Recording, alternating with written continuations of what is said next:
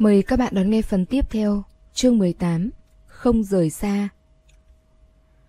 Sau ngày hôm đó, thời gian bước vào tháng 2, cách giao thừa cũng chỉ còn mười mấy ngày. Mới đầu cận phụ bạch không hề cảm thấy có gì không thoải mái cả, chỉ có thỉnh thoảng quay về khách sạn, nhìn thấy đống đĩa CD trên đầu giường là anh mới nhớ đến hướng dụ. Nhớ đến dáng vẻ cô ngồi trên giường, cầm CD, nghiêm túc đọc giới thiệu vắn tắt cho anh nghe. Trong đêm khuya, cô tươi cười, nghiêm túc lựa chọn đĩa phim. dáng vẻ đó khiến trái tim anh mềm nhũn. Anh buông tha cho cô hết lần này đến lần khác. Đến cuối cùng vẫn chưa thật sự ngủ với cô. Có lẽ đêm khuya là thời gian thích hợp làm người ta miên man bất định. Bỗng dưng, cận phù bạch nghĩ đến dáng vẻ nhíu mày, ngước cổ, khẽ rên gì của cô. Đúng là không thể sống trong cái khách sạn chết tiệt này nữa rồi, cứ luôn khiến người ta nghĩ về những điều không nên nghĩ. Hôm sau, cận phù bạch bay qua nước ngoài thăm bà ngoại. Trùng hợp là trưởng bối trong nhà đều đang bận rộn việc hợp tác quốc tế. Sáng sớm tinh mơ, chỉ có anh và bà ngoại ở trong phòng ăn dùng bữa sáng. Người nước ngoài không đón giao thừa, có rất nhiều đối tác quốc tế cũng không quan tâm tới việc bạn có phải đoàn tụ với gia đình hay không. Những công việc nên làm vẫn như cũ, không hề vơi bớt chút nào. Bà ngoại ăn một bát cháo hải sản, dặn dò anh. Mấy hôm nay cháu rảnh rỗi, thì giúp đỡ bố cháu với chú nhiều một chút. Cận phủ bạch ngồi trên ghế, đợi đầu bếp Quảng Đông bưng bát cháo của anh lên. Anh nhàn rỗi đáp lại một câu. Sao bà biết được cháu không bận? Cháu bận cái gì? Mấy hôm nay bọn họ tới tặng quà. Bà thấy có mấy cô gái trông cũng được lắm. Muốn chọn một người để làm cháu dâu. Mặc dù là ở nước ngoài, nhưng có rất nhiều người biết người Trung Quốc sẽ đón giao thừa, đón năm mới. Vậy nên đã nghe ngóng dựa theo tập tục để đến tặng quà cho bà ngoại. Đoán chừng đám người đó vô tình cố ý đã dẫn theo cả con gái của mình đến. Tâm tư của bà ngoại cũng đã lay động, bà muốn có cháu dâu cũng không phải là ngày một ngày hai nữa. Chủ đề này đã làm mất khẩu vị của cận phù bạch, đến cả nụ cười anh cũng thu bớt lại. Cháu cũng chỉ ăn có hai miếng là buông xuống, không động vào nữa. Ánh nắng ban mai đúng lúc dọi qua ô cửa sổ sát sàn, hắt lên trên mặt bàn. Không hiểu sao, cận phụ bạch lại nhớ đến món khoai lang nướng phô mai của một cô gái nào đó đã từng nói với anh. Anh quay đầu hỏi đầu bếp. Bác có biết làm món khoai lang nướng phô mai không? Đầu bếp còn chưa trả lời thì anh lại nhớ tới hướng dụ từng nói. Phải là quầy hàng ở ngoài cổng trường mới ngon. Thế là anh lại xua tay, coi như không nói gì. Mấy ngày đó cận phụ bạch tự mình chui đầu vào lưới, bị người trong nhà bắt làm cu ly, giúp đỡ sàng lọc thông tin của những công ty kêu gọi đấu thầu. Thư ký đi theo trưởng bối là người Tứ Xuyên và người Trùng Khánh. Ngoài thứ tiếng Quảng Đông bập bõm phục vụ theo sở thích ra, thỉnh thoảng thư ký còn nói vài câu tiếng Anh và khẩu âm Tứ Xuyên. Nhắc tới cũng thật kỳ lạ, Cận Phụ Bạch ngồi trên chiếc ghế giám đốc làm bằng da thật, nhìn tập tài liệu bảng biểu chất thành đống. Đột nhiên lại có chút nhớ nhung tiếng đế đô của hướng dụ. Cũng không biết cô học chuyên ngành gì ở đại học, bạn cùng phòng là người ở những đâu. Cô là một người sinh ra và lớn lên ở thành phố Đế Đô. Tiếng Đế Đô tới bên miệng cô có một sự ung dung, thong thả, và đặc biệt còn rất có hương vị. Thư ký vẫn đang báo cáo thông tin của công ty đấu thầu, cận phụ bạch vô duyên vô cớ bực bội, rút một điếu thuốc, nhét trầm hương vào bên trong, sau đó châm lửa. Thấy anh không kiên nhẫn nghe, thư ký cũng dừng lại đúng lúc. Cận phù bạch mở một cánh cửa sổ. Trong sân, đứa con nhà cậu đang chơi với đứa bé da trắng nhà hàng xóm, giọng điệu non nớt của thằng bé đang dạy thơ cổ cho người ta. Mỗi khi gặp Tiết nhớ vợ biết bao. Nhớ vợ biết bao? Không phải là nhớ nhà biết bao ư? Thằng bé bị mất một chiếc răng cửa, nói chuyện thều thào. Cận vụ bạch dướn cong khóe môi, thầm nói, đến bản thân còn không đọc rõ được từng chữ, vậy mà lại đi dạy người khác. Anh hút hết điếu thuốc, ấn đầu lọc vào trong gà tàn, quay đầu nhìn thấy một đống tài liệu trong thùng lưu trữ. Tập tài liệu ở trên cùng, người kêu gọi đấu thầu họ hướng. Cận phụ bạch cầm lên tùy ý, lật dở vài trang xem một chút. Vì sao không cân nhắc đến tài liệu kêu gọi đấu thầu trong thùng lưu trữ này? Thư ký nói, đó đều là những công ty nhỏ, không có bối cảnh. Mối quan hệ lợi ích giữa các công ty rất phức tạp, có một số không phải vì sản phẩm mà là trực tiếp hợp tác với nhau, vậy nên phải luôn nể mặt. Cận Phủ Bạch không lo được nhiều như vậy, anh đập tài liệu xuống mặt bàn. Chọn công ty này đi, tôi thấy họ của người đấu thầu rất ấn tượng. Thư ký đằng sau có biểu cảm thế nào, cận Phủ Bạch cũng không thèm để ý. Anh cầm áo khoác, bước xuống dưới tầng. Mỗi khi gặp Tiết, nhớ nhà biết bao. Cái xít. Theo anh thấy, thì cô gái nào đó ở trong nước, khéo đã sớm quên anh rồi cũng nên. Bữa cơm chia tay cái gì chứ? Bây giờ anh lại không muốn chia tay nữa. Chương 19 Gặp lại Giao thừa, hướng dụ ở lì trong trung tâm hoạt động của người cao tuổi đánh mặt trược. Di động đặt trên bàn mặt trược, kêu không ngừng nghỉ. Cô lấy một quân cửu sách đánh ra, rồi mới nghe điện thoại. Đừng dư trì ở trong điện thoại gào thét.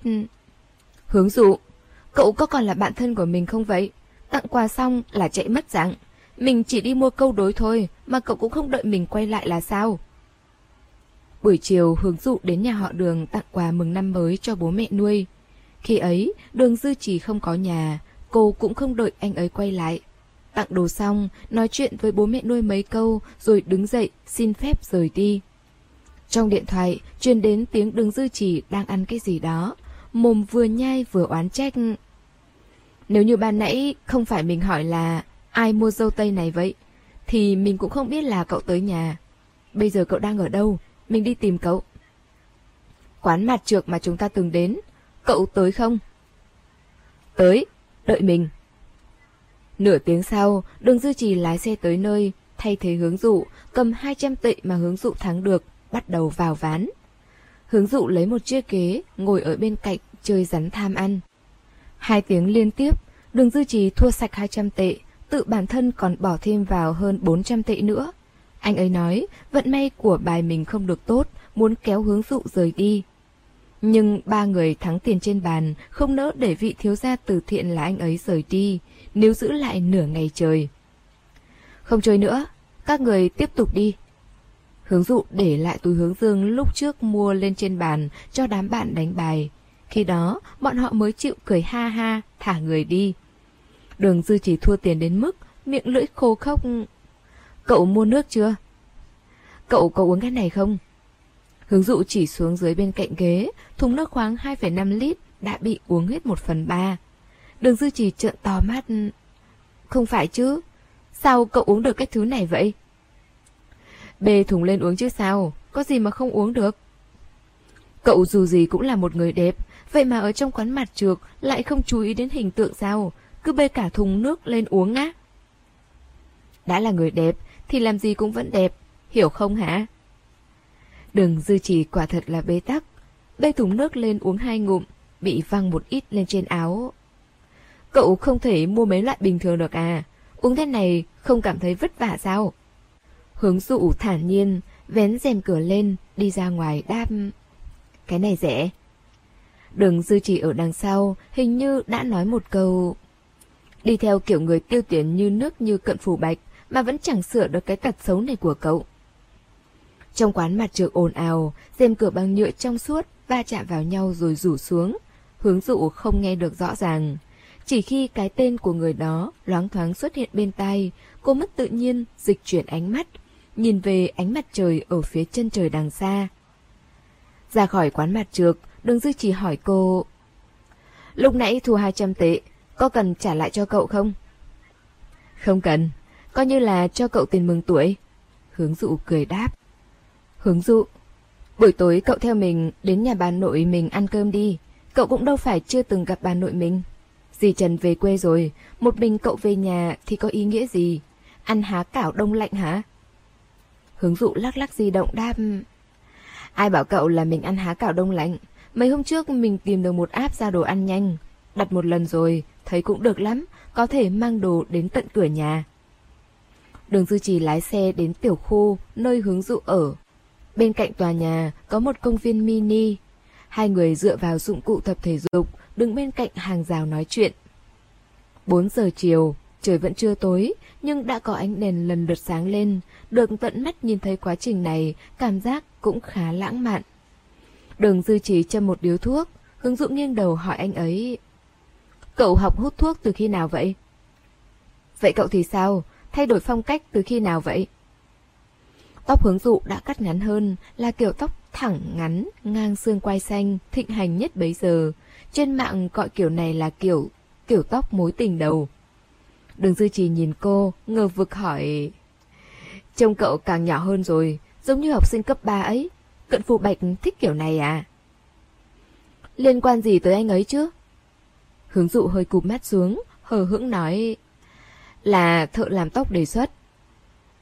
Trước kỳ nghỉ, bọn họ đều không liên lạc, đừng dư trì lại còn tưởng hướng dụ và cận phủ bạch đã làm lành từ lâu rồi. Dù sao thì lần trước ở nhà anh ấy, cô đã nói là phải suy nghĩ thật kỹ. Nghe cô nói vậy, anh ấy ngẩn người mấy giây. Sao thế? Hai người xảy ra chuyện gì à? Hướng dụ vịn vào một đoạn hàng rào sắt, ngắm nhìn dòng sông nhân tạo có sóng gợn lan tăn ở phía xa, rồi lại nhìn cây tùng treo đầy đèn màu. Hôm đó ăn cơm xong là chia tay rồi. Là vì người phụ nữ trong video? Anh ta có người phụ nữ khác sao? Đó là em gái họ của anh ấy. Hướng dụ không nói gì nhiều, chỉ nói qua loa đại khái. Cô nói cận phụ bạch sẽ không coi cô là bạn gái. Thế nên nếu tiếp tục bên nhau chẳng có ý nghĩa gì. Đường dư trì ho khan vài tiếng. Nói cắt đứt là cắt đứt à, không còn liên lạc gì nữa sao? Đường dư trì vẫn chưa hút thuốc thành thạo nên bị sặc, vừa ho vừa hỏi. Hướng dụ vỗ vỗ lưng cho anh ấy, cười nhạt nhòa đáp. Mình chặn số điện thoại của anh ấy rồi. Đường dư trì không biết nói gì, anh ấy giơ ngón tay cái trước mặt hướng dụ. Đổi thành bất cứ ai đánh giá thì cũng đều cho rằng hướng dụ làm như vậy là đang tự chuốc lấy khổ. Có lẽ vẫn sẽ có người cảm thấy một sinh viên đại học vừa mới tốt nghiệp, không nỗ lực làm việc, lại đi tìm kim chủ. Bây giờ kim chủ chơi và chán, rồi không cần cô nữa, thì đó cũng là đáng đời cô.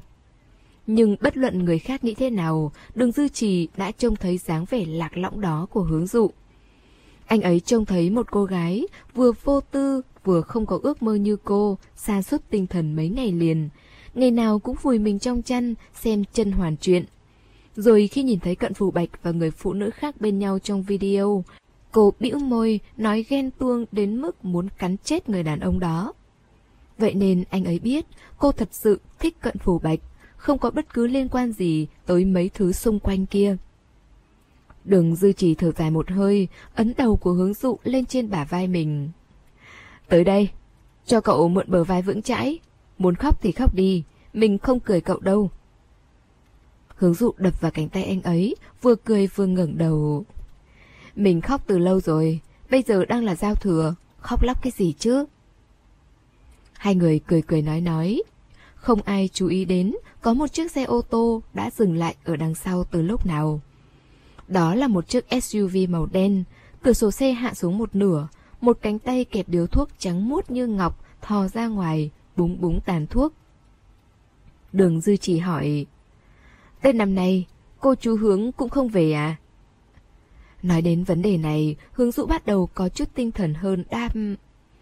Họ nói mùng ba là có thể quay về rồi, nếu như thời gian rảnh của họ nhiều thì gia đình mình còn có thể đi tắm suối nước nóng nữa. Gia đình ba người bọn họ đã rất lâu, rất lâu không quây quần bên nhau ăn bữa cơm rồi. Lần trước có lẽ là khi vẫn còn đang học cấp 3, còn 4 năm đại học không có lần nào cả. Không biết từ lúc nào, mặt trời đã khuất xuống một nửa, gần như vùi sâu vào trong dãy núi đằng xa. Hướng dụ xua xua tay, đuổi người. Chẳng phải cậu vẫn phải đến nhà bà nội đón giao thừa sao? Mau đi đi, đừng có lề mề nữa. Đường dư trì không yên tâm nói. Vậy cậu có chuyện gì thì phải gọi cho mình đấy. Nếu chán thì tới nhà bà nội mình tìm mình. Mình biết rồi. Trước lúc đường thiếu gia rời đi, hướng dụ giơ tay ra trước mặt anh ấy. Đưa thuốc lá cho mình. Mẹ nuôi ghét nhất người hút thuốc. Cậu muốn bị mắng à? Được được được. Cho cậu, cho cậu. Đường dư trì đưa thuốc lá cho hướng dụ, rồi lại quàng khăn quàng cổ cho cô. Cậu cũng đừng ở bên ngoài lâu quá, ngày mai mình tới tìm cậu chơi. Hướng dụ gật gật đầu đáp. Ừ, ngắm hoàng hôn xong mình sẽ về. Đợi xe của đường dư trì lái ra khỏi tầm nhìn, hướng dụ dựa người lên lan can bên cạnh, cầm bao thuốc của anh ấy nhìn mấy lượt. Loại thuốc lá này khá đặc biệt, không có chữ Trung Quốc. Trên bao thuốc vẽ một con quỷ nhỏ màu đỏ, sừng dài, cầm một cái xiên. Khi nãy anh ấy hút, còn có một mùi sô-cô-la rất dễ ngửi. Hướng dụ cũng châm một điếu, nhớ lại dáng vẻ hút thuốc của cánh mày dâu, bắt chiếc, rít một hơi. Mùi sô-cô-la là giả, rít vào bên trong chỉ có vị đắng chát. Cái thứ này rốt cuộc có gì hấp dẫn mà lại khiến đàn ông không dứt ra được. Di động trong túi áo đổ chuông, hướng dụ kẹp điếu thuốc, nhấn nút nghe máy. Là gì Trần, dì lo cô một mình đón Tết không có gì ăn, dặn dò cô bên trong tủ lạnh có há cảo gì đã gói sẵn, chỉ cần hấp lên là ăn được. Hướng dụ mỉm cười đáp. Cảm ơn dì Trần, chúc dì năm mới vui vẻ. Cận Phủ Bạch ngồi trong xe. Sau khi anh về nước, đã gọi hai cuộc điện thoại cho hướng dụ, nhưng đều không gọi được. Thế là anh lái thẳng xe tới bên dưới nhà cô. Ở phía xa, nhìn thấy cô và người bạn thân từ nhỏ, cười cười nói nói. Gần 10 ngày không gặp, người con gái trông có vẻ rất phấn khởi, nét mặt không hề có bất cứ tia buồn bã chán nản nào vì chia tay với anh cả. Cận Phủ Bạch cứ nhìn thấy người đàn ông đó là lại bực bội. Anh nhíu mày, hút liên tiếp hai điếu thuốc. Anh cũng đã thử cố gắng cắt ngang cuộc nói chuyện vui vẻ đó của bọn họ. Nhưng lúc gọi điện thoại, không hiểu vì sao lại không gọi được. Di động của cô hỏng rồi sao? Một lúc sau, cái người tên đường dư trì đó cuối cùng cũng rời đi. Cận phụ bánh hít sâu một hơi, cẩn thận quan sát hướng dụ. Hướng dụ cắt tóc ngắn, mặc một chiếc áo phao bánh mì, dáng ngắn, màu vàng nhạt. Cô bám lên trên lan can, tay kẹp điếu thuốc, chỉ hút có một hơi rồi không còn đưa tới bên miệng nữa. Động tác bám dựa vào lan can đã khiến cho vạt áo khoác kéo cao lên trên để lộ ra vòng eo thon thả và vòng mông đầy đặn được bao bọc bởi chiếc quần jeans bò sát cạp cao. dáng mông rất đẹp, là hình trái tim ngược. Một lát sau hướng dụ nhận điện thoại, điếu thuốc kẹp giữa ngón tay để mặc cho cơn gió thổi chậm chậm đốt cháy. Cận phù bạch bỗng nhíu mày. Gì chứ? Di động của cô vẫn có thể gọi được. Anh cầm di động lên gọi tiếp một cuộc, nhưng vẫn là hàng loạt âm thanh báo máy bận. Lại còn chặn số điện thoại của anh. Gió mát lúc hoàng hôn đã hơi lạnh, điếu thuốc trong tay hướng dụ đã cháy mất một nửa. Cố ngắt điện thoại của dì Trần, bỗng nghe thấy có âm thanh đóng cửa xe ô tô đằng sau. Lúc vô tình ngước mắt, cô nhìn thấy một bóng sáng cao lớn lẫn trong tia sáng mở ảo của hoàng hôn đang chậm rãi bước tới. Đó là cận phù bạch. Cô chưa từng nghĩ sẽ gặp lại anh ở ngay trong tiểu khu nhà mình. Hướng dụ ngẩn người, cận phụ bệnh đã bước tới bên cạnh. Anh lấy điếu thuốc trong tay cô, sau đó ngậm vào giữa môi. Khi nhìn người ta, anh vẫn luôn giữ một dáng vẻ thâm tình như vậy, nhả ra một hớp khói trắng xanh. Chúc mừng năm mới. Cô cũng không hoàn toàn bình tĩnh thản nhiên, nếu không sẽ chẳng chần chừ không rút lại ngón tay đang kẹp điếu thuốc.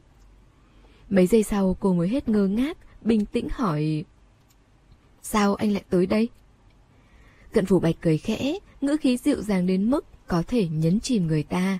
Anh đáp Sợ em cô đơn, nên đến ăn bữa cơm tất niên với em. chương 20 Chu đáo Sợ em cô đơn nên đến ăn bữa cơm tất niên với em. Trước kia khi vẫn còn bên nhau, hướng dụ từng nói với cận phù bạch rằng bố mẹ cô quanh năm ở nước ngoài, đến Tết cũng rất ít khi quay về. Anh nhớ điều này, có lẽ chỉ đơn thuần là trí nhớ của anh tốt, chứ không hề nói rõ được cô ở trong lòng anh đặc biệt đến vậy. Vậy nên không có gì đáng để cảm động cả. Hướng dụ đã phán đoán như vậy. Kỳ thực với tính cách của hướng dụ, cô sẽ không dễ dàng đồng ý lời mời của cận phù bạch. Một là cô lo lắng bản thân sẽ không khống chế được mà rung động. Hai là cô cảm thấy đã cắt đứt quan hệ mà vẫn còn dây dưa với nhau thì thật sự chẳng có ý nghĩa gì cả. Vậy nên khi anh nói cùng nhau ăn bữa cơm tất niên, Hướng dụ đã dứt khoát xoay người, sải bước lớn, đi vào trong tòa nhà, không ngoảnh đầu lại, trả lời. Khỏi đi. Khi cánh cửa tòa nhà nặng nề khép lại, loáng thoáng nghe thấy được, cận phủ bạch ở đằng sau, cất lời một cách đầy tình cảm. Anh đợi em. Đợi đi, dù sao cũng sẽ không đợi được đâu. Mở cửa nhà, trong nhà không có một bóng người, đến ngay cả âm thanh lấy dép lê từ trong tủ ra ném xuống dưới đất cũng vô cùng rõ ràng. Sự chống trải này suýt chút nữa đã đập tan hết mọi phong độ của hướng dụ. Cô trầm lặng đóng cửa lại, cởi áo phao lông vũ rồi đi vào trong phòng bếp. Buổi trưa ở quán mặt trược, chỉ ăn mỗi một gói snack khoai tây và hai quả quýt ngọt. Lúc nãy lên trên tầng, khắp hành lang đều là mùi thơm thức ăn của nhà người khác đang chuẩn bị cơm tất niên, khiến cho cô giờ phút này đói đến mức bụng thi nhau réo lên. Cũng may, trong tủ lạnh có há cảo đông lạnh mà dì Trần gói sẵn. Khi hướng dụ kéo ngăn tủ mát bên trên ra để lấy nước uống thì không thấy đèn sáng. Nước ép trái cây ở trong tay ấm ấm. Lúc ấy cô mới biết ngay là mình toi đời rồi. Quả nhiên, không biết vì sao phòng bếp lại bị ngắt điện. Há cảo trong tủ lạnh tan ra thành từng mảng, nước canh bên dưới cũng dính đặc lại với nhau. Hướng dụ gọi điện thoại cho bên nghiệp vụ, làm theo hướng dẫn của nhân viên kiểm tra xung quanh một lượt, đẩy lại công tác nguồn điện của phòng bếp. Sau đó, dọn dẹp sạch sẽ hết đống đồ lộn xộn trong tủ lạnh. Bận rộn xong, hướng dụ lại càng đói hơn. Có lẽ là vì ngày đặc biệt nên các cửa hàng trên mạng đều tạm đóng.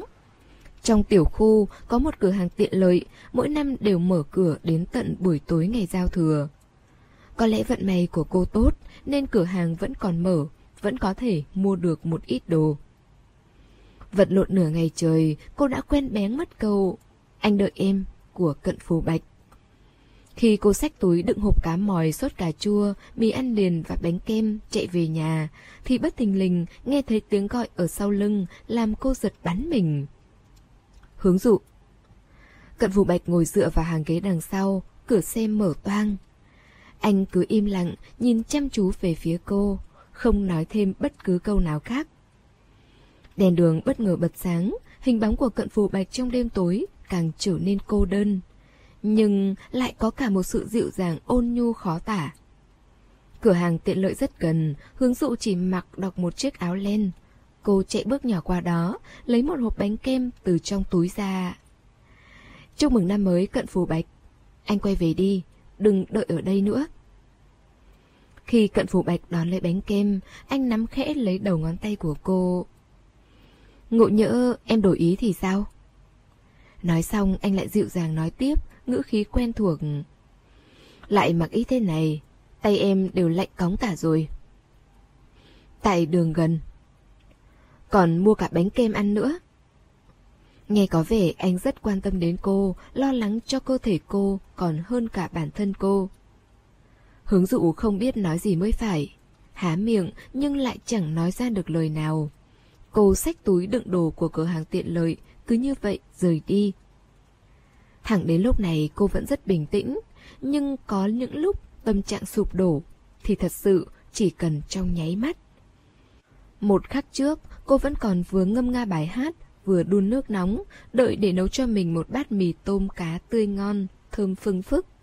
Một khắc sau, cô bị nắp hộp cứa sách ngón tay, nhìn giọt máu chảy xuống, bỗng nhiên cảm thấy không vui nữa.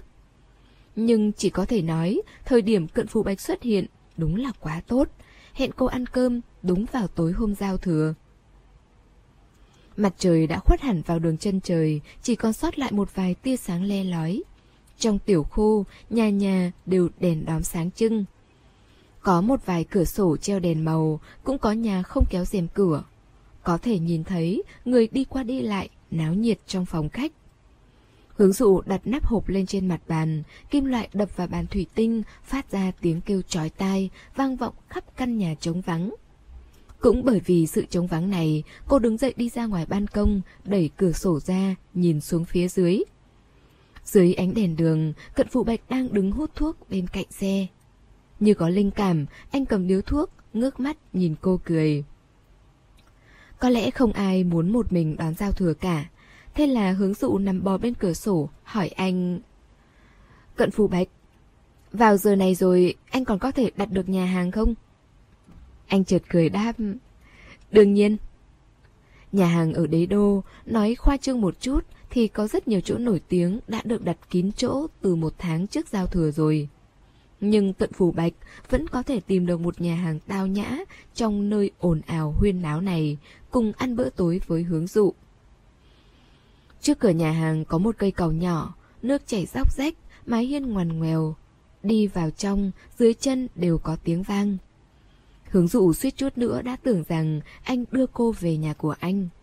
Kết quả không phải, đây chỉ là một nhà hàng tư nhân mà thôi, mà ở nơi vô cùng kín đáo. Nhà hàng này thuộc kinh doanh nội bộ, không phải người có tiền nào cũng có thể ăn được.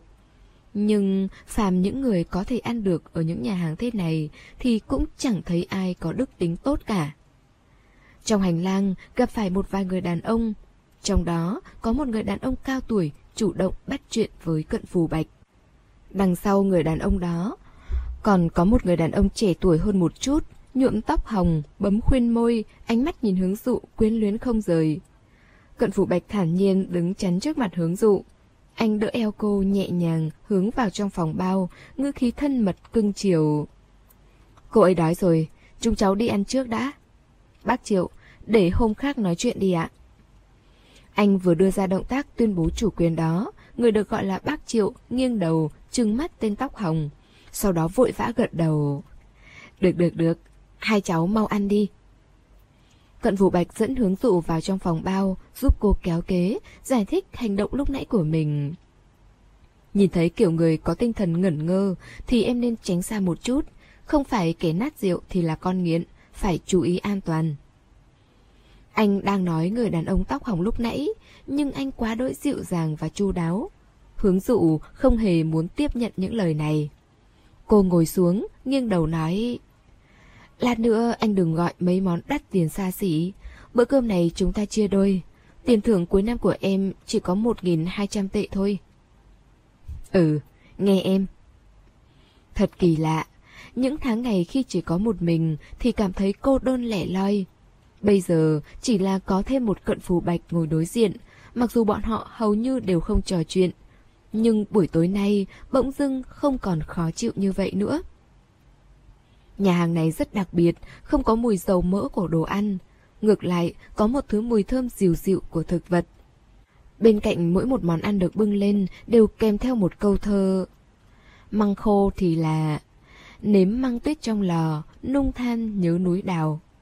Cá thì là nón trúc xanh, áo tơi xanh, mưa gió xô nghiêng mãi cứ say.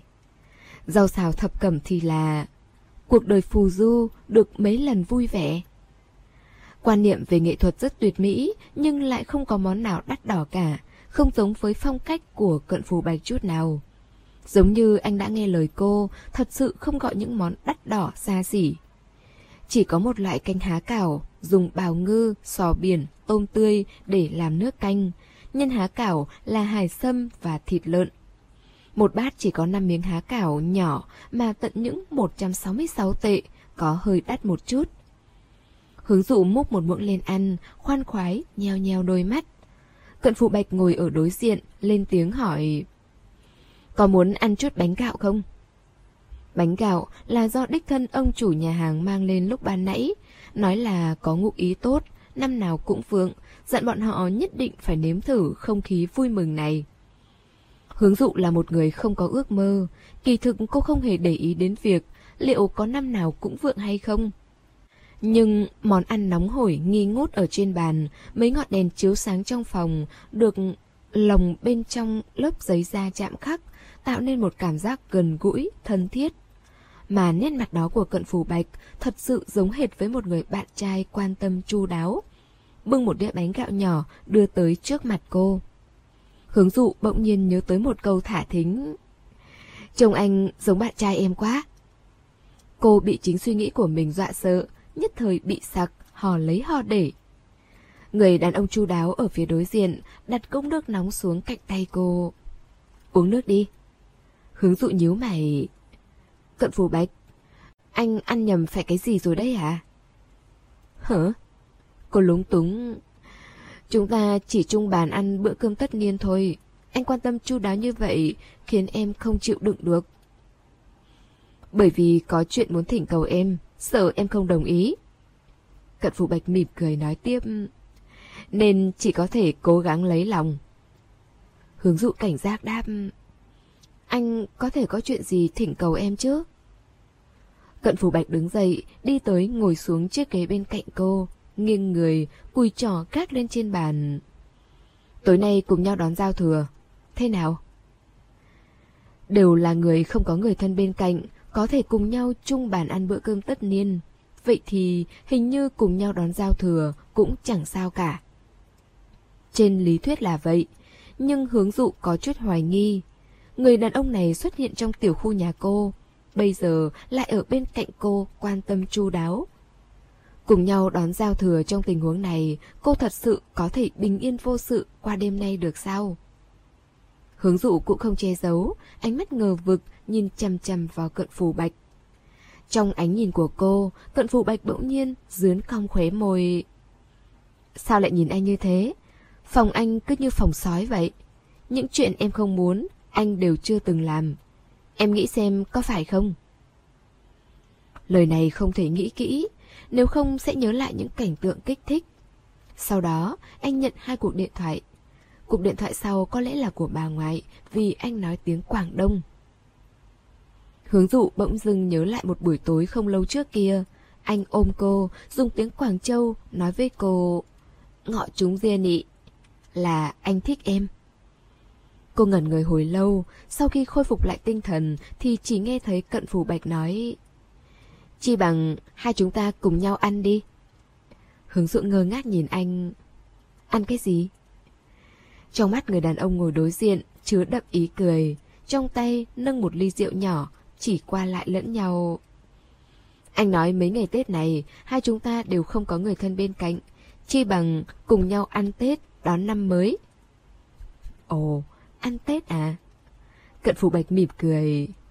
Nếu không, em muốn ăn cái gì? Chương 21 Ước nguyện Hướng dụ vốn dĩ không định đồng ý chuyện cùng nhau đón giao thừa, cận phụ bạch cũng không nhắc đến nữa. lùng thanh toán, cận phụ bạch vui vẻ nhận số tiền ăn cô đưa cho anh. Còn tưởng rằng hành động chung bàn đón giao thừa cứ thế kết thúc rồi. Hơn 9 giờ tối, vầng trăng tỏa sáng trên bầu trời đêm, chân trời thỉnh thoảng có pháo hoa nổ tung từng đóa một. Khi giúp cô vén rèm cửa, Cận phụ bạch nghiêng đầu hỏi cô một cách rất tự nhiên. Em có biết Dream Club không? Gì cơ? Dream Club mà cận phủ bạch nói là một nơi na ná homestay ở ngoại ô. Không phải tất cả mọi người đều có nhà để đón Tết. Mỗi năm, ông chủ của Dream Club đều đăng quảng cáo trên mạng hoan nghênh những người ở thành phố Đế Đô một mình cùng nhau đón năm mới. Hướng dụ không ngờ đón giao thừa mà cận phủ bạch nói lại thuần khiết như vậy. Nghe có vẻ như không chỉ có hai người họ. Theo hiểu biết của cô, anh không phải là một người thiên về thuần khiết. Anh muốn gì trước giờ đều rất rõ ràng, không hiểu sao hôm nay lại thay đổi tính tình. Cô cũng không phải người thiếu quyết đoán. Với lời đề nghị đi đến Dream Club đón giao thừa cùng anh, hướng dụ không hề do dự. Cô gật gật đầu, nói được thôi. Đến nơi náo nhiệt cũng tốt, nếu không về nhà cô cũng chỉ mở chương trình đêm xuân để làm nhạc nền, sau đó vùi mình trên sofa, chơi rắn tham ăn. Trước khi đi tới Dream Club, Cận Phủ Bạch lái xe đến khách sạn của Lý Sỉ. Xe dừng lại bên dưới. Anh nói về phòng lấy đồ chút. Hướng dụ thuận miệng đáp một câu. Cô nói, vậy em ở trên xe đợi anh. Cận Phủ Bạch mỉm cười. Đi lên trên với anh cũng được. Có lẽ vì anh có một đôi mắt đậm tình, khi nói những lời này rất dễ khiến người ta nghĩ siêu vẹo. Em không đi. Chưa được mấy phút, cận phụ bạch cầm một chiếc mền lông màu trắng dày sụ đi xuống. Anh không nói lời nào, chỉ im lặng đưa cho hướng dụ đang ngồi trên ghế lái phụ. Mền lông nặng trĩu đè ở trên người cô, hướng dụ bất giác ôm chặt, ngửi được một mùi trầm hương thoang thoảng. Trên đường ra ngoại ô, Xe càng đi càng cảm thấy hẻo lánh Đi qua con đường vòng vèo trên dốc núi Trong rừng cây bên kia Đường đã xuất hiện sương đêm tốc độ xe cũng theo đó chậm lại. Hướng dụ yên tĩnh ngồi trong xe, không hiểu sao lại nhớ đến Raccoon City trong game Resident Evil. Ba mặt đều là dãy núi, ngoài ra còn được bảo vệ nghiêm ngặt. Công ty Umbrella đã phải chi trả rất nhiều tiền để dựng nên một kiến trúc hiện đại hóa như vậy. Trong game, Raccoon City là nơi bắt đầu của mọi ác mộng. Nhớ đến nó trong thời khắc này luôn khiến cho người ta có một loại cảm giác như được báo hiệu trước điều gì đó. Có vẻ chuyến đi này rất khó để phân biệt được tốt xấu. Lộ trình có chút dài, ánh sáng trong xe lờ mờ. Đợi tới khi cận phủ bạch gọi cô dậy, thì đã đến nơi rồi. Nơi đây vốn là một khu nhà cũ ở ngoại ô, vì gần sát với khu du lịch nên xây dựng rất nhiều homestay. Nhà nhà đều răng kèn kết hoa, đèn đuốc sáng tưng bừng. Không hiểu sao lại khiến người ta nhớ đến bộ phim hoạt hình của Miyazaki Hayao. Một cô bé tên là Chihiro trong lúc vô tình đã xô vào nơi ở của thần linh. Cảnh đêm trong phim hoạt hình giống hệt với cảnh tượng trước mắt. Đứng trước cảnh đêm như thế này, hướng dụng ngẩn người một lúc lâu. Sau đó, nghiêng đầu nhìn cận phù bạch. Anh nói, em cầm mền lông theo, lát nữa sẽ dùng đến. Dream Club rất giống biệt thự riêng biệt nhiều tầng, nhưng trên thực tế có rất nhiều những ngôi nhà kiểu này ở các làng ngoại ô. Rộng rãi, không khí trong lành. Không giống với kiểu mô hình nhỏ như tổ chim trong thành phố, đâu đâu cũng là tấc đất tấc vàng. Vậy mà vẫn có người cố gắng trong tuyệt vọng muốn mua bằng được. Tới một nơi náo nhiệt ngập tràn ánh đèn sáng rực, nhưng cũng là tới một nơi chỉ toàn những con người đơn độc, không có nhà để về. Trên tầng thượng đốt lửa chạy, thật sự có ý nghĩa, quanh năm không ngủ, chờ đợi ngày mai. Có người cầm chai rượu, yên lặng ngẩn người trong sự náo nhiệt. Có người chơi đàn guitar, hát bài Happy New Year do chính bản thân sửa lại giai điệu. Cũng có người vẫn tiếp tục ôm laptop làm việc trong đêm giao thừa. Có người gọi điện thoại, mắt rưng rưng, dặn bố mẹ phải chú ý sức khỏe. Có người ngước nhìn ánh trăng, uống rượu một mình với gương mặt chán nản, ôn hòa. Cũng có người chủ động bắt chuyện với người bên cạnh để có được chút vui vẻ nhất thời. Cuối cùng hướng dụ cũng biết vì sao cận phủ bạch lại cầm theo một chiếc mền lông dày như vậy. Hiên nhà trên tầng thượng mặc dù đốt lửa cháy, nhưng gió đêm ở ngoại ô rất lớn, rất lạnh. Cô quấn mền lông vừa khéo ngăn được cái lạnh. Kỳ thực tối nay cận phủ bạch luôn khiến người ta khó đoán. Sau khi đến Dream Club, anh không còn thể hiện những hành động vượt mức chu đáo nữa. Ngược lại, anh ngồi xuống ghế sofa bên cạnh cô, trông có chút trầm lặng. Nó giống như những ân cần của anh, thật sự chỉ là vì để đưa được cô đến nơi này đón giao thừa. Mùi gỗ cháy thoang thoảng trong gió, khẽ phả qua gò má, những tiếng cười đùa vui vẻ hát ca, che giấu đi bao lạc lõng. Ẩn mình giữa nơi ồn ào cũng có thể giả vờ như bản thân rất vui vẻ. Dưới tầng truyền đến một đoạn hội thoại. Bà chủ, đồ uống nóng chỉ có sô-cô-la nóng thôi sao? Có cà phê không? Tôi thấy cậu giống cà phê đấy. Sao đến cả cà phê cũng không có vậy? Ra ngoài dễ phải có một cửa hàng tiện lợi, cậu tự đi mua đi. Trong nơi huyên náo ấm áp này, hướng dụ co rụt người lại trong mền lông, ngắm nhìn góc nghiêng của cận phù bạch. Người đàn ông này không thích mặc áo phao lông vũ, lúc nào cũng chỉ mặc mỗi áo khoác dạ dài. Áo anh mặc hôm nay là màu trắng gạo, cả người ngồi ở đó, trông vô cùng nổi bật. Trong sự ồn ào náo nhiệt, anh lặng lẽ, ấn trầm hương vào bên trong điếu thuốc, châm lửa, ngắm nhìn vầng trăng khuyết trên bầu trời đêm, nhả ra một lớp khói. Không biết giờ phút này anh đang nghĩ đến điều gì. Đứa bé của bà chủ mới 3-4 tuổi là một bé trai xinh xắn, đáng yêu. Hai tay cầm một miếng sô-cô-la cỡ lớn, vừa ăn vừa cười sung sướng. Bé trai đi qua chỗ cận phủ bạch, không hiểu sao lại đứng không vững, nhưng ngả ngã nhào.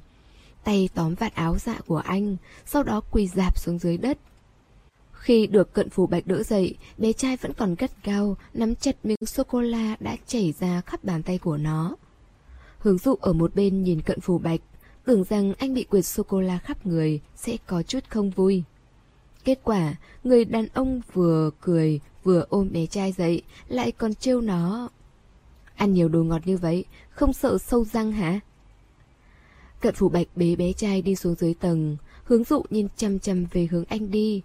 Tận đến lúc bóng dáng anh biến mất ở đầu cầu thang. Sao lại có thể tâm lặng như nước vậy chứ?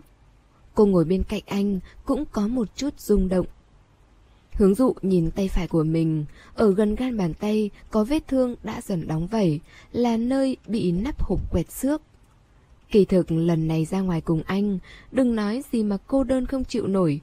Coi như cô nhất thời bị ma xui quỷ khiến đi. Cô muốn ở trong đêm giao thừa, nghe theo tiếng gọi của con tim. Đúng lúc này di động vang lên, không cần nhìn cũng biết là ai.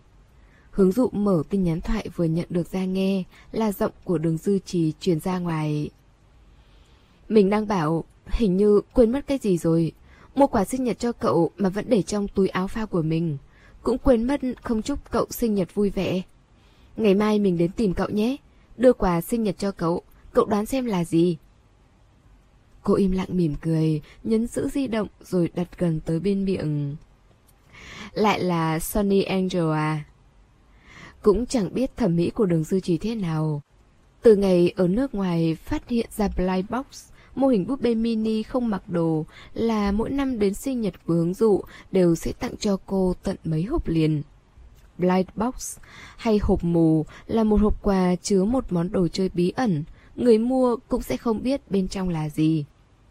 Thứ đồ đó chỉ cỡ khoảng 3 inch, cộng thêm phí vận chuyển quốc tế đắt đỏ.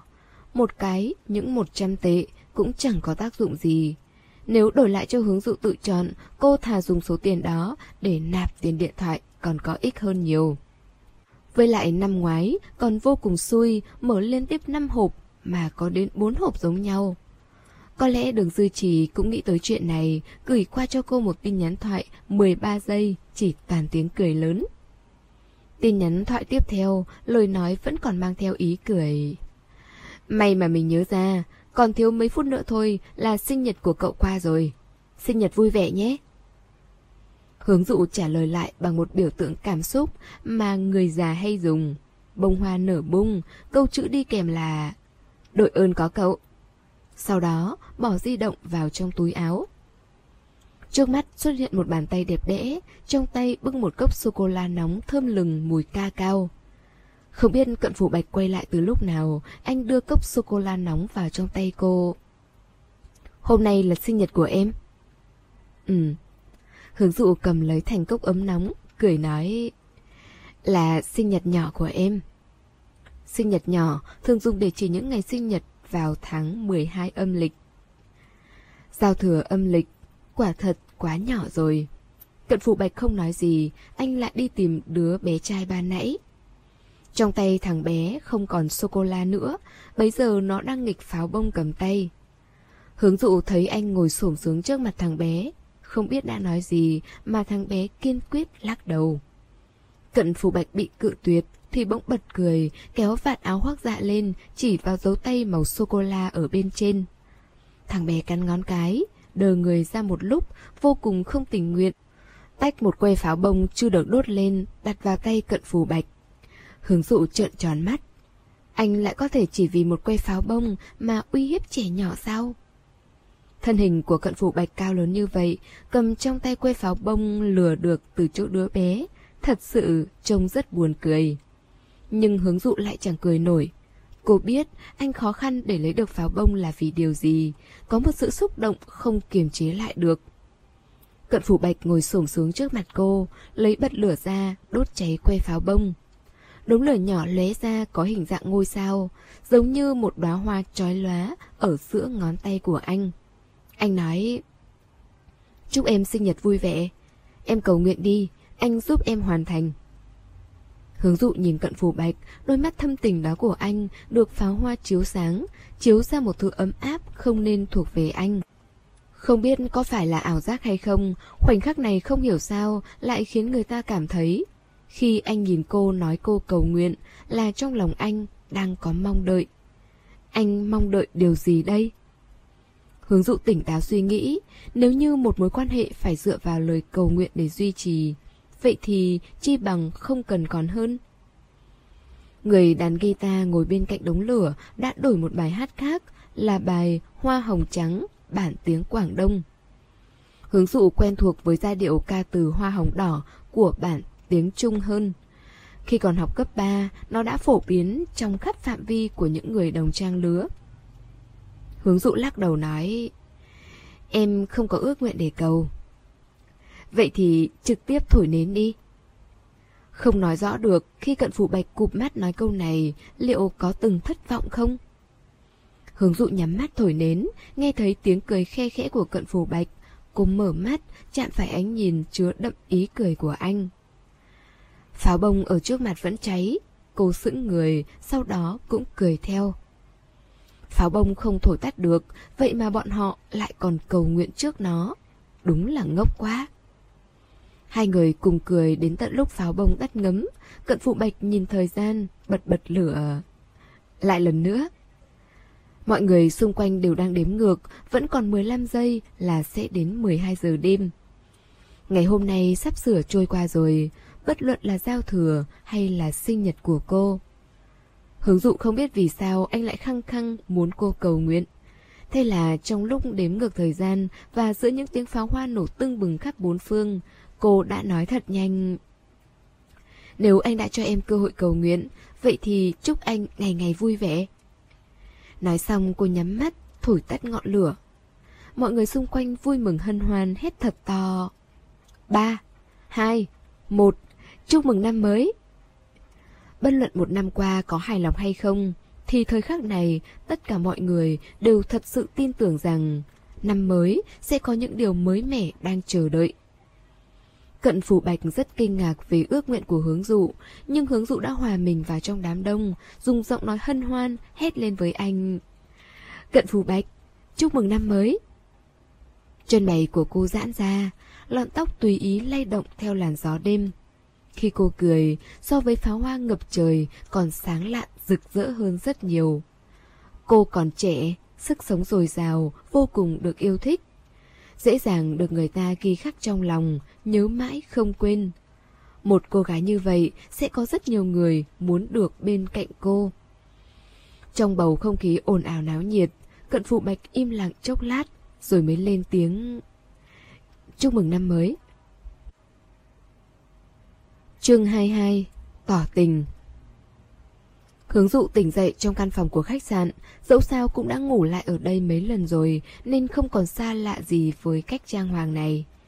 Có lẽ vì năm mới nên bình hoa trên đầu giường được đổi thành màu đỏ. Ngoài ra còn đặt một hộp kẹo sô-cô-la với vỏ bọc cũng màu đỏ, rất có mùi vị của năm mới. Hơn 3 giờ sáng bọn họ mới lái xe từ Dream Club ngoài ngoại ô quay về. Vui chơi đến tận dạng sáng, thật ra ở đó cũng có nơi để nghỉ lại. Nhưng cận phù bạch nói rằng phòng ở đó không đủ ấm, dễ bị cảm lạnh. Còn nói giường ở đó rất cứng, có lẽ sẽ không nghỉ ngơi được thoải mái. Khi đó hướng dụ đang khoác mền lông, ngồi trên ghế sofa ngoài trời, vui chơi hết mình suốt cả đêm, khiến đầu óc cô đờ đẫn, buồn ngủ xíu mắt. Thuận miệng lầu bầu một câu Anh cũng lắm chuyện quá đấy Cận phụ bạch xoay chìa khóa xe ở trên đầu ngón tay Sát lại gần cô trong tiếng ồn ào. Giọng nói của anh vì thức đêm mà đã trở nên khàn khàn. Mùi thơm của trầm hương và sô-cô-la trên áo hòa quyện với nhau Rất ngọt, rất thoải mái. Anh nói Em ngốc à Là anh sợ em bị cảm lạnh Sợ em không nghỉ ngơi được tử tế. Trong cơn gió đêm yên tĩnh, cô khi đó chỉ nghiêng đầu nhìn anh, không trả lời. Hóa ra ngay cả khi mệt mỏi cũng vẫn sẽ rung động vì một người. Hơn 4 giờ sáng mới về đến thành phố, hướng dụ cũng không kiên quyết về nhà nữa. Trong căn hộ của cận phù bạch, cô chọn một phòng ngủ gần với cầu thang nhất, sau đó chìm sâu vào giấc mộng. Đến khi tỉnh dậy lần nữa, cửa sổ trong phòng được kéo kín rèm, ngăn lại ánh sáng, xung quanh tối mờ. Trong bóng tối, hướng dụ bật sáng di động, còn chưa kịp nhìn thời gian thì đã xuất hiện cuộc gọi của đường dư trì. Hướng dụ, cậu xảy ra chuyện gì vậy? Mình gọi cho cậu hơn 800 cuộc FaceTime, hơn 1.000 cuộc điện thoại mà cậu không nghe là sao? Mình còn tưởng hôm qua cậu ăn đồ ăn nhanh, xong bị trúng độc rồi chứ. Hướng dụ giúp người vào trong chăn, mắt vẫn nhắm chặt. Ừ. Hờ, mình không ăn đồ ăn nhanh. Hôm qua cái app đó đều ngừng bán, không nhận đơn. Vậy cậu ăn cái gì? Đừng nói với mình đêm giao thừa cậu ăn mì ăn liền đây nhé. Có cần mình nôn ra cho cậu xem không? Trời ơi, đừng có làm người khác mắc ói. Trong điện thoại, đường dư trì giả vờ nôn ẹ một tiếng. Ai, mình nói cậu này, hôm qua bà nội mình bị ngã, vậy nên hôm nay mình không tới tìm cậu được đâu. Hướng dụ lập tức mở mắt. Có nghiêm trọng không? Không nghiêm trọng, không nghiêm trọng. Bà chỉ đau eo tí thôi, bây giờ đang nằm trên giường dưỡng bệnh. Đường dư trì hạ thấp giọng. Xin lỗi nhé, hôm nay không thể cùng cậu ăn cơm rồi. Vốn dĩ cũng không cần cậu cùng ăn bữa sáng với mình. Sáng cái xít, bây giờ là một giờ chiều, ăn sáng cái gì? Ngắt điện thoại, hướng dụ mới nhìn rõ được thời gian bên ngoài. Thì ra đã là 1 giờ 13 phút chiều. Cô có tỉnh dậy một lần vào sáng sớm, bên ngoài căn phòng là cầu thang. Cô loáng thoáng nghe thấy bước chân đi xuống dưới cầu thang của cận phù bạch, có vẻ khá vội vàng. Khi đó là 6 giờ sáng, anh cũng chỉ ngủ đúng một tiếng đồng hồ, không biết vội vã đi làm cái gì nữa. Sau khi thức dậy đánh răng rửa mặt, hướng dụ đi ra khỏi căn hộ. Hành lang kiểu châu Âu được trải thảm đỏ. Sáng sớm quay về vì quá buồn ngủ nên cô không chú ý tới khung cảnh xung quanh. Bây giờ mới nhìn kỹ, Lý Sỉ, người này mặc dù gu thẩm mỹ kỳ lạ nhưng cũng vẫn rất truyền thống. Đây vẫn là lần đầu tiên cô ở trong khách sạn mà mỗi một căn phòng đều được dán câu đối. Có lẽ căn phòng của cận phủ bạch đặc biệt nên không dán gì cả. Câu đối trên cánh cửa đối diện rất thú vị. Câu đối trên là Lạc nhạc lạc nhạc, lạc lạc nhạc. Câu dưới là Chiêu chiều, chiêu chiều, chiêu chiêu chiều. Hướng dụ phải dùng di động tra cứu mới biết được cách đọc của câu đối này. Tra cứu xong cô quay đầu nhìn cách bài trí trong căn hộ. Chiếc áo khoác dạ cận phủ bạch mặc tối qua được treo lên bên cửa. Sô-cô-la dính trên áo đã được xử lý sạch sẽ. Tối qua tựa như một giấc mộng, không để lại dấu vết. Hướng dụ đóng cửa phòng, đứng ở ngoài hành lang vươn vai. Không biết sau đây nên làm thế nào. Hơn 2 giờ chiều cận phủ bạch mới quay lại khách sạn. Sáng sớm lái xe quay về, sau khi tắm xong, đứng trước cửa sổ, hút hết một điếu thuốc, còn chưa kịp chợp mắt thì đã nhận được điện thoại nói rằng thứ đồ anh đặt trước đã được gửi gấp từ nước ngoài về. Nhưng thời tiết không tốt, máy bay phải hạ cánh xuống sân bay ở tỉnh bên cạnh. Anh cần dùng gấp nên chỉ có thể lái xe tới tỉnh bên cạnh để lấy đồ. Lúc quay về thì đã là giờ này. Trong căn hộ vô cùng yên tĩnh, cửa phòng ngủ trên tầng mà hướng dụ ở được mở ra. Chăn mền gọn gàng, vừa nhìn là biết đã được nhân viên dọn dẹp. Có lẽ hướng dụ đã rời đi rồi. Cận phủ bạch nhíu mày, dựa vào khung cửa, bực bội lần tìm vào trong túi áo khoác. Không tìm được thuốc lá, có lẽ đã để quên trên xe. Thật ra tối qua gặp hướng dụ, anh vẫn luôn do dự. Người con gái này chắc chắn vẫn còn tình cảm với anh. Nhưng cô quá lý trí, nếu như không phải mối quan hệ mà cô muốn thì cô thật sự không cần. Cả buổi tối cũng không thấy cô niềm nở với anh được bao nhiêu. Khi cùng anh nói chuyện, cô cũng chẳng cười nhiều bằng lúc nói chuyện với người bạn thân từ nhỏ đó. Mơ hồ nhớ tới lời Lý Sỉ từng nói. Anh Cận, cũng chỉ hai năm nay thôi, bây giờ anh dính vào chuyện tình cảm, có phải là... Khi đó anh đã nói với Lý Sỉ thế nào? Có phải nói bản thân có chừng mực không? Nhưng anh thật sự có chừng mực sao? Không nói rõ được. Nếu thật sự có chừng mực thì không nên trêu chọc người con gái như hướng dụ mới phải. Mới đầu cũng không hề nghĩ sẽ trở nên thế này. Trốn tránh cũng trốn tránh rồi, thậm chí cận phù bạch còn bay ra tận nước ngoài. Nhưng điều không ngờ đến chính là trên con đường ở một đất nước xa lạ, phong cách kiến trúc không hề giống đế đô, anh đứng trước tấm biển quảng cáo cực lớn của một chiếc nhẫn kim cương, nhớ đến lời anh từng nói với cô. Có gì phải ngưỡng mộ chứ, chỉ là một chiếc nhẫn thôi mà, anh mua cho em. Đoạn đối thoại này xảy ra trong một buổi tối vô cùng bình thường. Sau khi hướng dụ tăng ca xong, cô chạy từ trong công ty ra ngoài.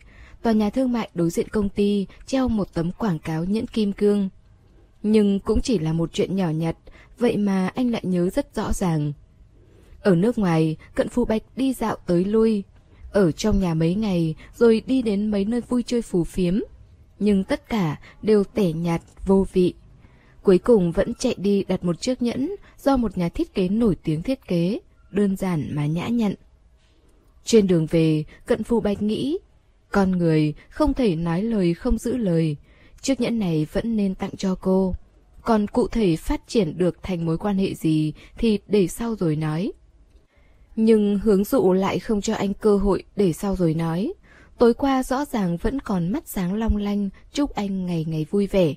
Vậy mà thức dậy, đã lại đi mất tiêu. Cận phủ bạch cảm nhận được cơn tức dồn nén trong lòng ngực, ngột ngạt tưởng chết. Nhân viên khách sạn đẩy xe dọn vệ sinh đi qua, nhìn thấy cận phù bạch, lễ phép lên tiếng chào hỏi. Anh Cận, chúc anh buổi chiều tốt lành. Anh không tốt lành lắm đâu. Người nhân viên đó không rời đi, do dự nửa giây lại nói. Anh Cận, cô hướng đang ở trong phòng ăn. Chân mày cận phù bạch bỗng nhớ lên, nghi ngờ bản thân mình nghe nhầm. Ai? Cô hướng ạ. Khi anh bước vào trong phòng ăn, hướng dụ yên tĩnh, ngồi một mình ở bàn ăn cạnh cửa sổ. Thời tiết không đẹp lắm, bên ngoài đều là sương mù. Cô mặc bộ quần áo tối hôm qua, quần jean bó sát cạp cao và áo len dáng rộng. Kiểu dáng của áo len có phần đặc biệt, vạt áo có một con gấu nhỏ bằng lông. Dáng ngắn, chỉ cần hơi động đậy là vạt áo sẽ bị kéo lên trên. Bên trong là chiếc quần jeans cạp cao. Mặc giống hệt như một học sinh cấp 3. Bảo thủ. Nhưng kỳ thực cô cũng còn rất nhỏ. Qua Tết mới chỉ 22 tuổi. Mà lại còn là tuổi ảo. Tuổi ảo này của cô đã ảo vượt mức cho phép rồi. Sinh nhật nhỏ vào hôm giao thừa, tính kỹ thì bây giờ cô cũng chỉ mới 20 tuổi. Cận Phủ Bạch nhìn cô yên lặng ăn đồ ăn, không hiểu vì sao lại có một loại vui vẻ muốn bật cười. Anh đi qua đó, kéo ghế, ngồi xuống đối diện hướng dụ. Đợi anh hả? Hướng dụ cũng không che giấu. Không phải cố ý đợi, em chỉ nghĩ nếu ăn cơm ở đây có lẽ sẽ gặp được anh.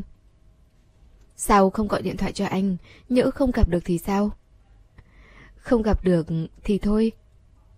Nhân viên phục vụ bưng lên một bát canh hầm, hướng dự di chuyển ánh mắt. Sau khi nói cảm ơn với nhân viên phục vụ, cô lại chuyển ánh mắt lên trên mặt cận phổ bạch. Cô mỉm cười. Nếu biết anh về đúng lúc như vậy, em cũng đã gọi giúp anh một bát canh hầm rồi. Hướng dụ mở nắp bát canh, có một thứ đồ màu bạc bay vèo vào trong. Cô ngước mắt hỏi cận phù bạch. Cái gì vậy? Người được hỏi dựa lưng ra sau ghế, dáng vẻ cợt nhả, che giấu đi sự căng thẳng không dễ phát hiện ở giữa chân mày. Anh nói, chẳng phải em nói muốn yêu đương sao? Vậy thì yêu. Anh tặng chiếc nhẫn này cho em, đủ làm em bất ngờ chưa? Hướng dụ đứng dậy rời đi, cận phụ bạch sững người mấy giây. Sau đó, anh đuổi theo, kéo lấy cổ tay cô, ôm cô vào lòng. Bà cô nhỏ à, em lại giận dỗi gì vậy? Hướng dụ nhìn anh oán trách. Trong mắt anh, tình yêu là một trò đùa như thế sao? Cận phủ bạch có trăm cái miệng cũng không biện bạch được. Anh chỉ có thể nhẫn nhịn kéo cô quay lại bàn ăn. Anh nói, chiếc nhẫn này không phải anh tiện tay mua, anh đã lựa chọn rất lâu, được làm thủ công 100%. Rồi anh lại nói, sáng nay anh phải lái xe tới tận tỉnh bên cạnh mới có thể nhận được thứ đồ giống như nhận tổ tông này về, vẫn còn chưa kịp ngủ. Hướng dụ im lặng, liếc mắt nhìn anh. Nhận như nhận tổ tông về, rồi dùng nó để làm hầm canh ăn. Sau đó cận phụ bạch kiên nhẫn, dùng thìa múc canh, vớt chiếc nhẫn ra ngoài, dùng khăn ướt lau sạch sẽ, rồi lại gọi hai bát canh hầm mới. Chiếc nhẫn vẫn đặt trên bàn ăn, ngay trước mặt hướng dụ. Bên ngoài, nhìn nó giống như một chiếc nhẫn trơn, nhưng bên trong được khảm nạm một vòng đá kim cương, tỏa sáng lấp lánh dưới ánh đèn chùm pha lê. Hướng dụ múc canh mới được bưng lên, yên lặng ngồi ăn. Cô nhất thời không nhìn thấu được cận phủ bạch có bao nhiêu phần chân thành. Nhưng khi cúi đầu, cô luôn nhìn thấy được đôi mắt phát sáng của bản thân phản chiếu trong bát canh. Cô rất muốn đồng ý, cho dù lời tỏ tình này của anh chẳng phải đứng đắn. Ăn được nửa bát canh, hướng dụ ngước mắt, chưa nói được gì đã nhìn thấy biểu cảm của cận phủ bạch trước. Có lẽ cả đời này, cận phủ bạch chưa từng có thời khắc căng thẳng đến vậy. Chân mày nhíu chặt, bất giác khẽ liếm khóe môi. Chắc là do suốt đêm không ngủ nên đã xuất hiện một chút bọng mắt đen. Hướng dụ cầm nhẫn đeo vào ngón áp út phải. Đẹp lắm. Cận phủ bạch mỉm cười. Em thích là được. Nhìn dáng vẻ tươi cười khoan khoái của anh, có lẽ anh thật sự thích cô. Hướng dụ nhìn chiếc nhẫn trên tay mình. Cứ như vậy đi, cả hai đều có tình, vậy thì thử xem thế nào. Sau khi ăn cơm xong, hướng dụ nói phải quay về phòng ngủ lấy ví tiền. Nhớ lại phòng ngủ đã được dọn dẹp sạch sẽ của cô, cận phụ bạch thuận miệng hỏi. Em để ví tiền ở đâu? Ở dưới gối. Hai người đứng trong thang máy, hướng dụ hơi dựa về phía trước, cận phụ bạch hôn vào gáy cô nói. Giấu kỹ như vậy, cố ý dọa anh à? Vậy anh đã bị dọa sợ chưa? Anh cắn mút, khiến cho thanh âm của cô có chút run rẩy. Cận phụ bạch nói... Anh còn tưởng em đi rồi. Quay về phòng ngủ, cô quỳ xuống mép giường, thò tay vào dưới gối, tìm ví tiền. Trong phòng bỗng nhiên tối om, là cận phụ bạch kéo rèm cửa sổ. Anh còn cầm ví tiền vào trong tay, nhanh hơn cô một bước. Dùng ví tiền dáng dài, vỗ vào mông cô. Ngủ cùng anh một lát. Cận phủ bạch ôm cô vào trong lòng từ đằng sau, hướng dụ và anh đồng thời ngã xuống dưới giường. Thanh âm của anh rất thấp, vuốt ve chiếc nhẫn lỏng lẻo trên tay cô. Hơi thở ấm nóng theo hõm cổ cô tản ra. Anh nói, tay em nhỏ quá. chương 23, ghen tuông Mùng một Tết, vòng tròn bạn bè đều là ảnh pháo hoa, câu đối, tiền xu trong há cảo. Lướt tiếp, còn có thể nhìn thấy người khác khoe bữa cơm tất niên. Một ngày vui mừng như thế, hướng dụ hầu như đều cùng cận phủ bạch ngủ thiếp đi. Tình yêu này đến hơi bất ngờ, nhưng cũng không phải hoàn toàn không rõ ràng. Từ lúc cận phủ bạch xuất hiện ở khu nhà của hướng dụ, rồi từ lúc hướng dụ thò đầu ra ngoài cửa sổ ban công vào đêm giao thừa. Thật khó để có thể nói ai là người đã thúc đẩy nó ra ngoài ánh sáng nhiều hơn. Hướng dụ đeo nhẫn trên tay, cận phụ bạch ôm eo cô nằm trên giường. rèm cửa vừa dày vừa nặng, ngăn cản mọi ánh sáng. Người bên cạnh hít thở đều đều. Ban đầu cô còn tưởng cô đủ bình tĩnh trước mối quan hệ này, bắt đầu không vui, không buồn, nhưng thật ra không phải vậy. Cô nằm trong vòng tay của cận phù bạch, trong lòng có một sự yêu thích bất an và tình cảm dịu dàng dâng trào. Hai người bọn họ đều không có hứng thú với chương trình đêm xuân được phát lại. Sau khi ngủ dậy thì chọn một bộ phim rồi vùi người ở trên giường nằm xem. Không biết cận phủ bạch lấy được ở đâu mấy đĩa phim điện ảnh này, không ngờ đều là những bản đầy đủ, không bị cắt. Xem đến cảnh hôn, cận phủ bạch cũng sẽ ôm cô rồi đặt xuống môi cô một nụ hôn sâu. Nhưng ngoài hôn môi ra, bọn họ không hề làm gì khác. Nhiều lắm là ôm nhau ngủ, mơ mơ màng màng trải qua ngày đầu tiên khi ở bên nhau lần này. Ngày mùng 2, cận phụ bạch dậy rất sớm. Lúc hướng dụ mở mắt, anh đã mặc chiếc áo khoác dạ dài lên người rồi. Cô vẫn buồn ngủ díu mắt, hỏi anh... Anh phải ra ngoài sao? Cận phụ bạch sát lại hôn cô, nhân tiện thò tay vào trong chăn, chấm mút một chút. Đầu ngón tay anh hơi lạnh, chạm vào nơi nhạy cảm của cô.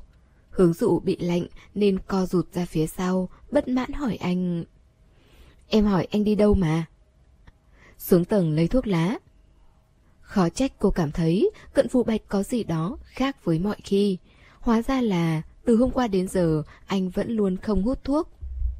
Hướng dụ ngồi dậy khỏi tấm chăn mềm mại, cô mặc áo sơ mi của cận phụ bạch trên người. Anh rất ít áo sơ mi sáng màu, đại đa số đều là tối màu. Chiếc áo đang mặc trên người cô là một chiếc áo màu xanh lam gần giống với màu đen. Nằm trên giường một đêm nên vải vóc đã nhăn nhúm, cúc áo cũng bị anh cởi ra hai chiếc. Cô ngồi dậy như vậy, cổ áo trượt xuống tận bả vai, quyến rũ vô cùng. Lúc cận phủ bạch tỉnh dậy, sợ làm ồn đến cô, nên không kéo hết rèm cửa sổ, mà chỉ kéo một đoạn nhỏ. Bây giờ có tia nắng len lỏi qua khe hở vào bên trong, vừa khéo hắt lên trên vai cô, làn da mượt mà, trắng đến mức chói mắt. Hướng dụ vờ như không nhìn thấy ánh mắt của anh, cô vươn dài cánh tay, cầm lấy bao thuốc đặt trên đầu giường lắc lắc. Trong đây không phải vẫn còn ba điếu sao? Bao thuốc mà cô nói được đặt trên đầu giường mấy tháng rồi, nhân viên dọn vệ sinh không dám vứt đi.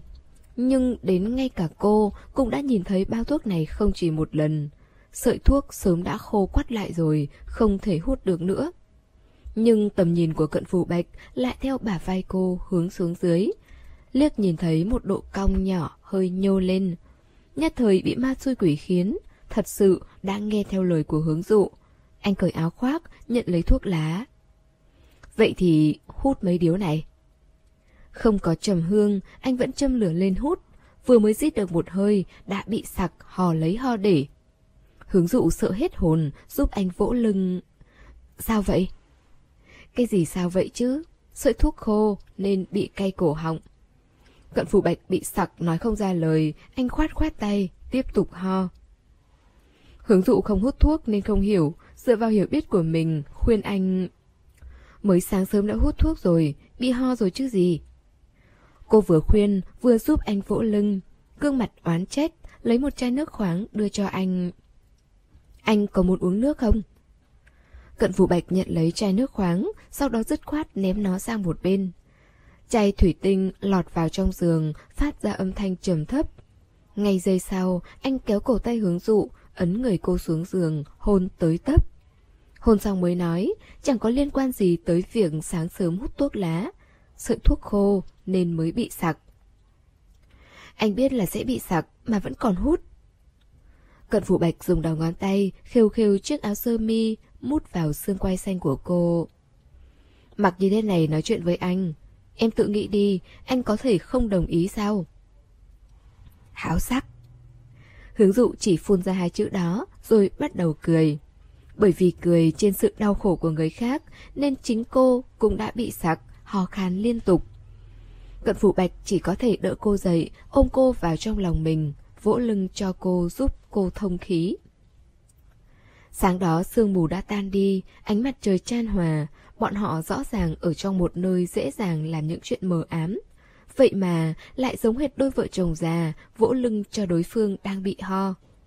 Mối quan hệ này kỳ thực không nói rõ được là tình yêu nhiều hơn hay là không cam lòng, mượn cớ nhiều hơn. Đây là điều không thể suy nghĩ kỹ, bởi vì khi suy nghĩ kỹ, hướng dụ vẫn sẽ cảm thấy lời tỏ tình của cận phủ bạch chỉ là mượn cớ để bắt đầu lại với cô mà thôi. Anh không hề yêu cô sâu sắc, chỉ là anh không cam lòng chấm dứt như vậy. Nhưng cô vẫn thích và hưởng thụ thứ tình cảm dịu dàng ở thời khắc này. Đường Dư Trì gọi điện thoại đến, nói phải tặng quà sinh nhật cho hướng dụ, thúc giục cô nhanh tới lấy. Nếu không, đứa trẻ nhà cô của anh ấy nhìn thấy, sợ là sẽ cầm đi mất. Khi đó hướng dụ đang thay quần áo, di động mở loa ngoài đặt trên giường. Cánh tay cô vòng ra đằng sau để cài móc áo lót. Vậy thì tặng cho đứa trẻ đó đi. Cậu có thể trân trọng quà mình mua một chút có được không? Mình đặc biệt nhờ người mang từ nước ngoài về đấy. Người anh em nhận cầm đồ sách tay đó, cực kỳ đáng tin, vận may cực kỳ tốt. Tên đánh bài thắng được mấy nghìn lận, bảo đảm lần này cậu sẽ không bóc phải giống hệt nhau nữa đâu. Hướng dụ nhớ đến trước kia, khi bóc mấy hộp Sony Angel đều là hà mã, thì tự bản thân cũng cảm thấy buồn cười. Khóe môi cũng bất giác cong lên đáp. Vậy buổi chiều, mình qua đó lấy.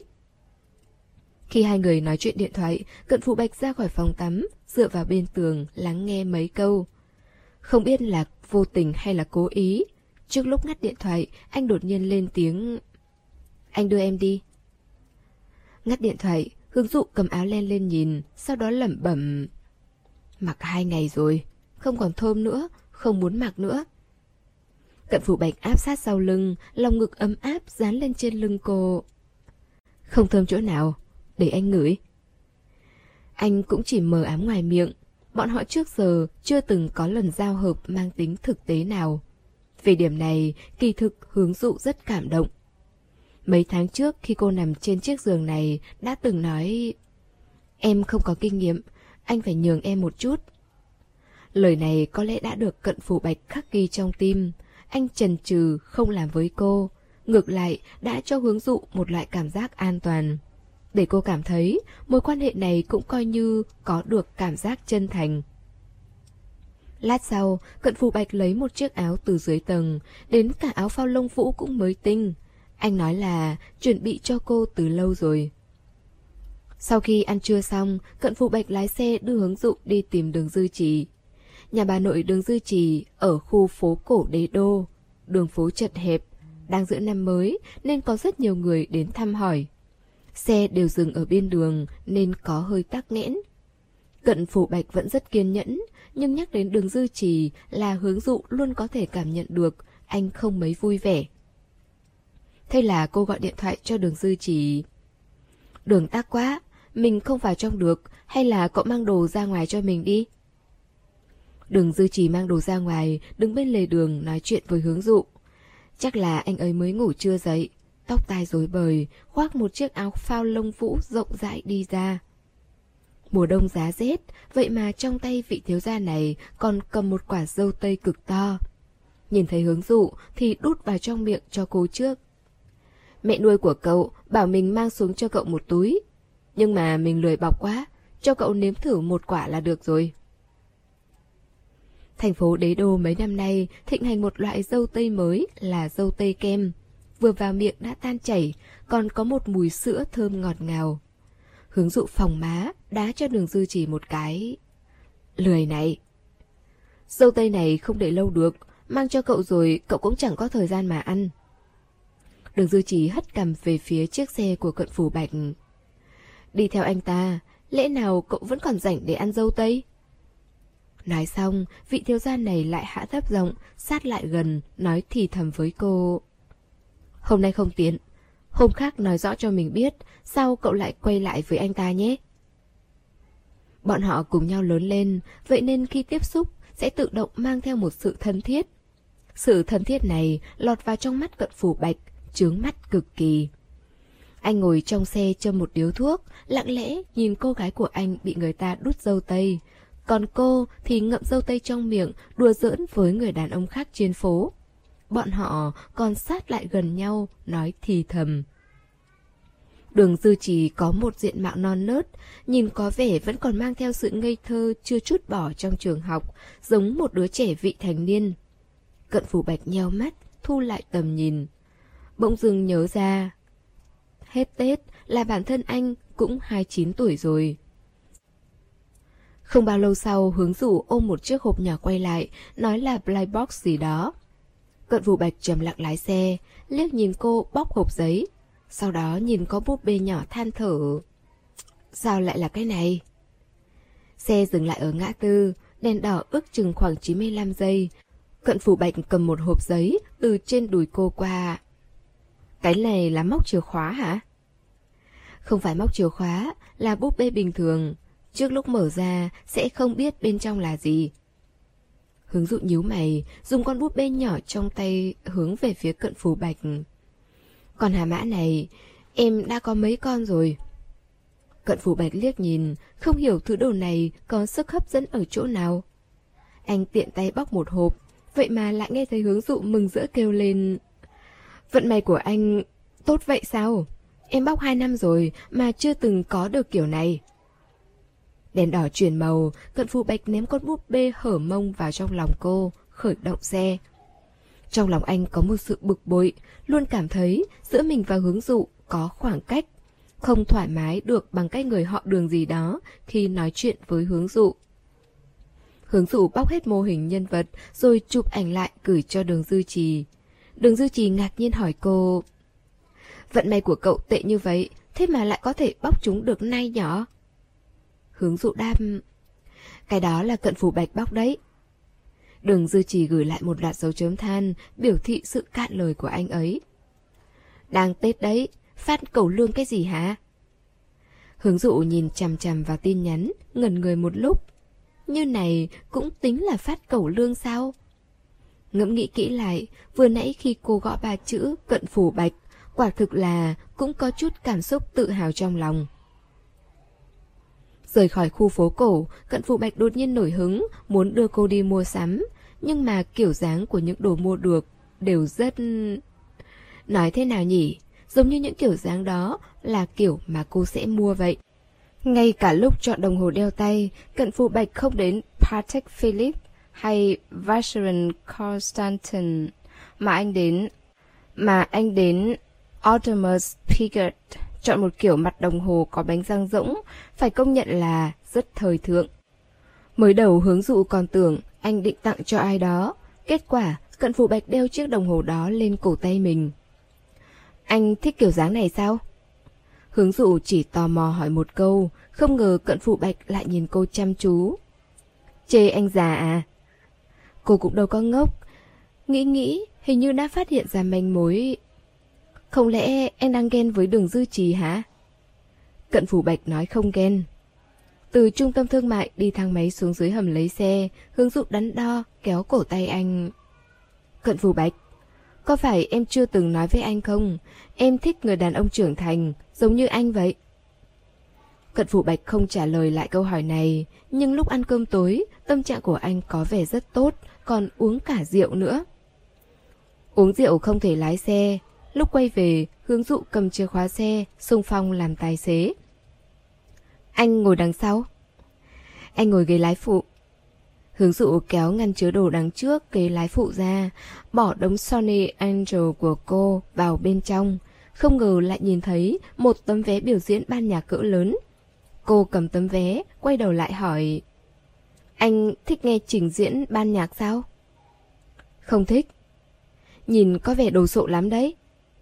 Hướng dụ nghiên cứu tấm vé vào cửa, phát hiện thời gian vào đúng hôm nay. Cô đau lòng, nhìn chăm chăm tấm vé. Không đi thì có phải là sẽ mất hiệu lực không? Cận Vũ Bạch hào hứng nói, muốn đưa cô đi. Đến hội trường, anh cầm vé, đưa cô vào bên trong. Nhân viên nhìn tấm vé, lúng túng nói Anh Cận, hội trường này kín chỗ rồi, đi vào cũng không có chỗ nào để ngồi được. Anh xem... Cận Phủ Bạch không nói gì, nắm tay hướng dụ, đi vào bên trong. Lúc vào trong đã sát giờ biểu diễn, ánh đèn tối mờ, anh tìm được chỗ ngồi có view chất lượng đó của mình, sau đó kéo hướng dụ ngồi lên trên đùi, nói khẽ bên tai. Sao không ngồi được chứ? Như này chẳng phải rất tốt sao? Hướng dụ không quá quan tâm tới ánh mắt của mọi người xung quanh, cô chỉ dịu dàng hỏi một câu. Em có chán tầm nhìn của anh không? Không sao, em xem đi, anh đến đây để ngủ.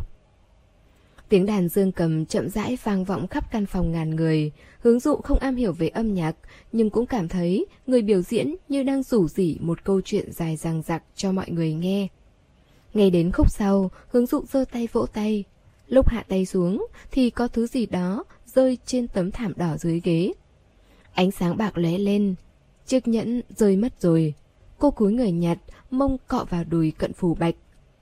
Trong tiếng đàn dương cầm, cận vụ bạch mở mắt. Thứ đập vào mắt là vòng eo thon nhỏ của hướng dụ lúc này đang gập xuống và bờ mông tròn trịa được bao bọc trong chiếc váy dệt kim. Anh mang theo vẻ uể oải buồn ngủ, chạm tay lên eo cô hỏi Sao vậy? Hướng dụ quay đầu, đưa bàn tay trống không cho anh xem, nói bằng giọng rất nhỏ. Cận phù bạch, chiếc nhẫn anh mua cho em rơi mất rồi. Anh mua nó to quá, thôi đừng cần nữa. Như thế sao được chứ? Cô tiếp tục lần tìm chiếc nhẫn dưới thảm, lại cảm nhận được tay của cận phủ bạch phủ lên mông mình. Hướng dụ quay đầu trừng mắt với anh. Người bị trừng mắt thì vừa cười vừa sát lại gần tai cô. Em có cảm nhận được gì không? Các bạn thân mến, chúng ta vừa đón nghe phần tiếp theo của bộ truyện Phố Dài của tác giả Thù vị Xin cảm ơn tất cả các bạn đã luôn dõi theo và ủng hộ. Để ủng hộ kênh, quý vị có thể để lại bình luận cũng như chia sẻ hoặc có thể ủng hộ tài chính trực tiếp về các địa chỉ đã được ghi ở phần mô tả.